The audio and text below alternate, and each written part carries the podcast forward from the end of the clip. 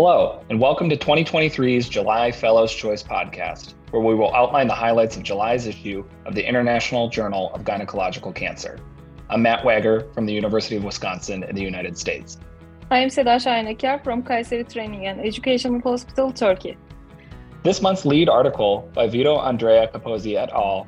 from the University Hospital of Parma is long term survival outcomes in high risk endometrial cancer patients undergoing sentinel lymph node biopsy alone versus lymphadenectomy. This retrospective study aimed to compare the long term survival outcomes of high risk endometrial cancer patients who underwent sentinel lymph node biopsy versus systematic pelvic lymphadenectomy. A total of 237 patients with high risk endometrial cancer were included, and their overall survival and disease free survival were analyzed. The study found that there were no significant differences in disease free survival or overall survival between the two groups. Additionally, a supplementary analysis of patients with nodal metastasis also showed no significant differences in survival outcomes between the sentinel lymph node biopsy and lymphadenectomy group. These findings suggest that sentinel lymph node mapping alone may be a safe and effective technique for high risk endometrial cancer patients, and systematic lymphadenectomy does not provide a survival advantage in this population. Oonk et from the University of Groningen present the ESGO guidelines for the management of patients with vulvar cancer update 2023. The European Society of Gynecological Oncology has updated its guidelines for the management of vulvar cancer. The aim was to provide comprehensive guidelines covering all relevant aspects of diagnosis and treatment based on new evidence and to address new topics. An international development group of 18 experts from across Europe consisting of practicing clinicians with expertise in vulvar cancer care, was assembled. The group reviewed and critically appraised new data identified from a systematic search to ensure evidence-based recommendations. When scientific evidence was lacking, decisions were made based on the group's professional experience and consensus. The updated guidelines cover various aspects, including diagnosis, staging, pathology, surgical and reconstructive management, chemoradiotherapy, systematic treatment, recurrent disease, and follow up with management algorithms provided. The guidelines underwent review by international practitioners and patients' representatives before publication. Harpel et al. from the New York University Grossman School of Medicine presented the study Frequency of Actionable Germline Pathogenic Variants Identified Through Tumor Next Generation Sequencing in a Gynecologic Cancer Cohort. This study aimed to assess the frequency of tumor sequencing results meeting European Society of Medical Oncology recommendations for germline genetic testing and the prevalence of germline variants in a cohort of gynecologic cancer patients.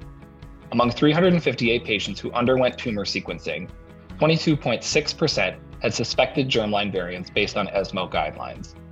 Of the 81 patients with qualifying tumor sequencing results, 69.1% received germline testing with higher rates among patients with ovarian cancer compared to endometrial cancer. Among the patients who underwent germline testing, 71.4% had pathogenic germline variants. The study found that patients from racial and ethnic backgrounds other than non Hispanic white had lower odds of referral and completion of germline testing. The findings highlight the importance of ensuring eligible patients undergo germline testing, with the need for provider education and clinical pathways to address racial and ethnic disparities. Viveros et al. from the Instituto Nacional de Cancerologia to present the study definitive pelvic radiotherapy for patients with newly diagnosed stage 4B cervical cancer a systematic review. This systematic review aimed to assess the oncologic outcomes of patients with stage 4B cervical cancer who received either definitive radiotherapy or systematic chemotherapy with or without palliative radiotherapy. The researchers conducted a literature search and identified eight studies that met the inclusion criteria, involving a total of 2,400 the 24 patients. The included studies were retrospective cohort studies, and the median overall survival reported in these studies favored the group that received definitive radiotherapy. However, the studies were at serious risk of bias and high clinical heterogeneity prevented uh, a meta-analysis from being performed.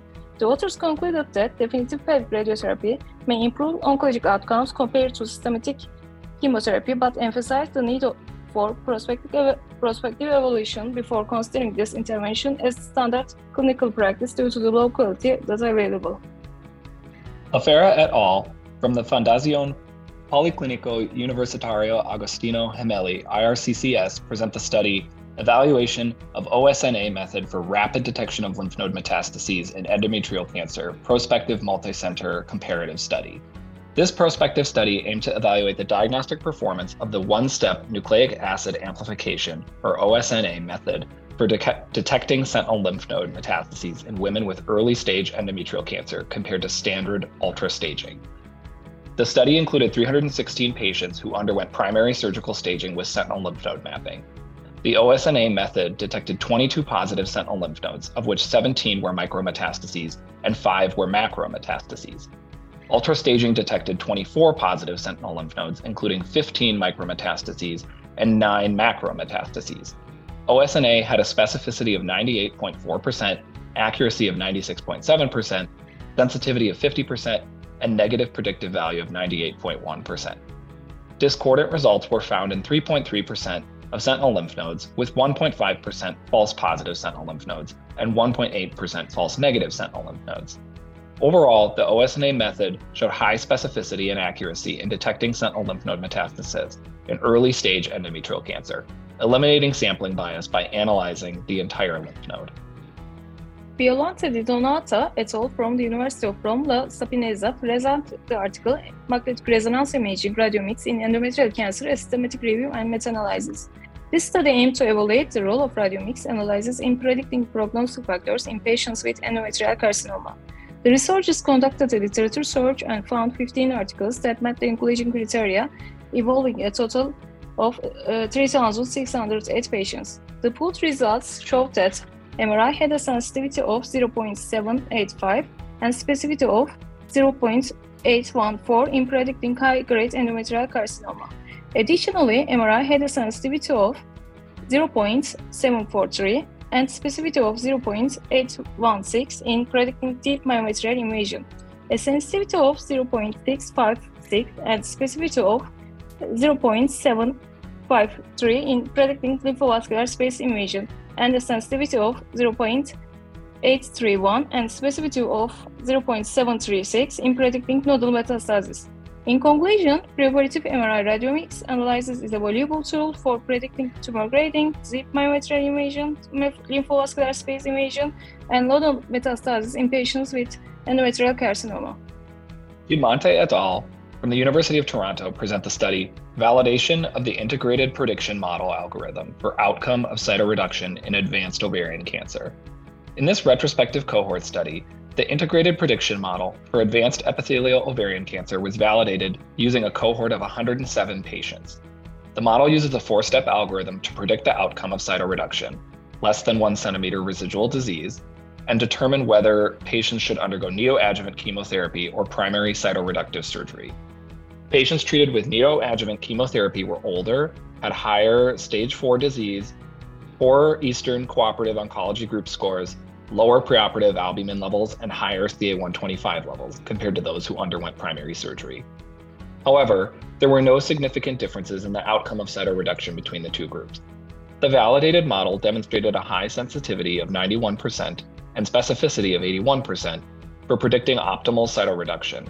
The application of this model could help prevent suboptimal cytoreduction by triaging patients to neoadjuvant chemotherapy. Levin et al. from Institute for Medical Research Montreal present a study evaluating open access publication and research impact in gynecologic oncology. This cross-sectional study aimed to assess whether open access publications in the field of gynecologic oncology have a citation advantage. The study analyzed research and review articles published in the International Journal of Gynecological Cancer and Gynecologic Oncology from 1980 to 2022. It found that open access articles accounted for 13% of the included articles with an increasing trend since 2007. Open access articles had higher citation per year scores compared to non-open access articles. There was a positive correlation between open access proportion and impact factor. However, articles authored by the individuals from low middle income countries were underrepresented among open access publications. Additionally, search and articles characteristics such as publication after 20, 2007, research funding reporting, and open access publication were associated with higher citation per year scores. Articles authored by the individuals from Central, South America, or Asia has had lower odds of having high uh, citation per year scores. Park et al. from Asan Medical Center present the clinical trial, a prospective randomized controlled trial evaluating the safety and efficacy of patient blood management programs in patients with gynecologic cancer from the KGOG 4011 PBM. This prospective, multicenter, interventional, randomized controlled study aims to evaluate the effectiveness of a patient blood management program in correcting anemia and reducing the frequency of transfusion in patients with gynecologic cancer. The study will consist of three steps evaluating the safety and effectiveness of patient blood management before, during, and after surgery, as well as during adjuvant radiation therapy and chemotherapy. Patients diagnosed with gynecologic cancer and scheduled for surgery will be included, with exclusion criteria based on iron deficiency status and prior treatment. The primary endpoint is the rate of transfusion within three weeks after surgery. The study plans to recruit a total of 334 patients and expects to, to complete patient recruitment and present, present results by the end of 2025. The trial is registered under NCT 05669872. We hope to see you soon at the July Talk podcast.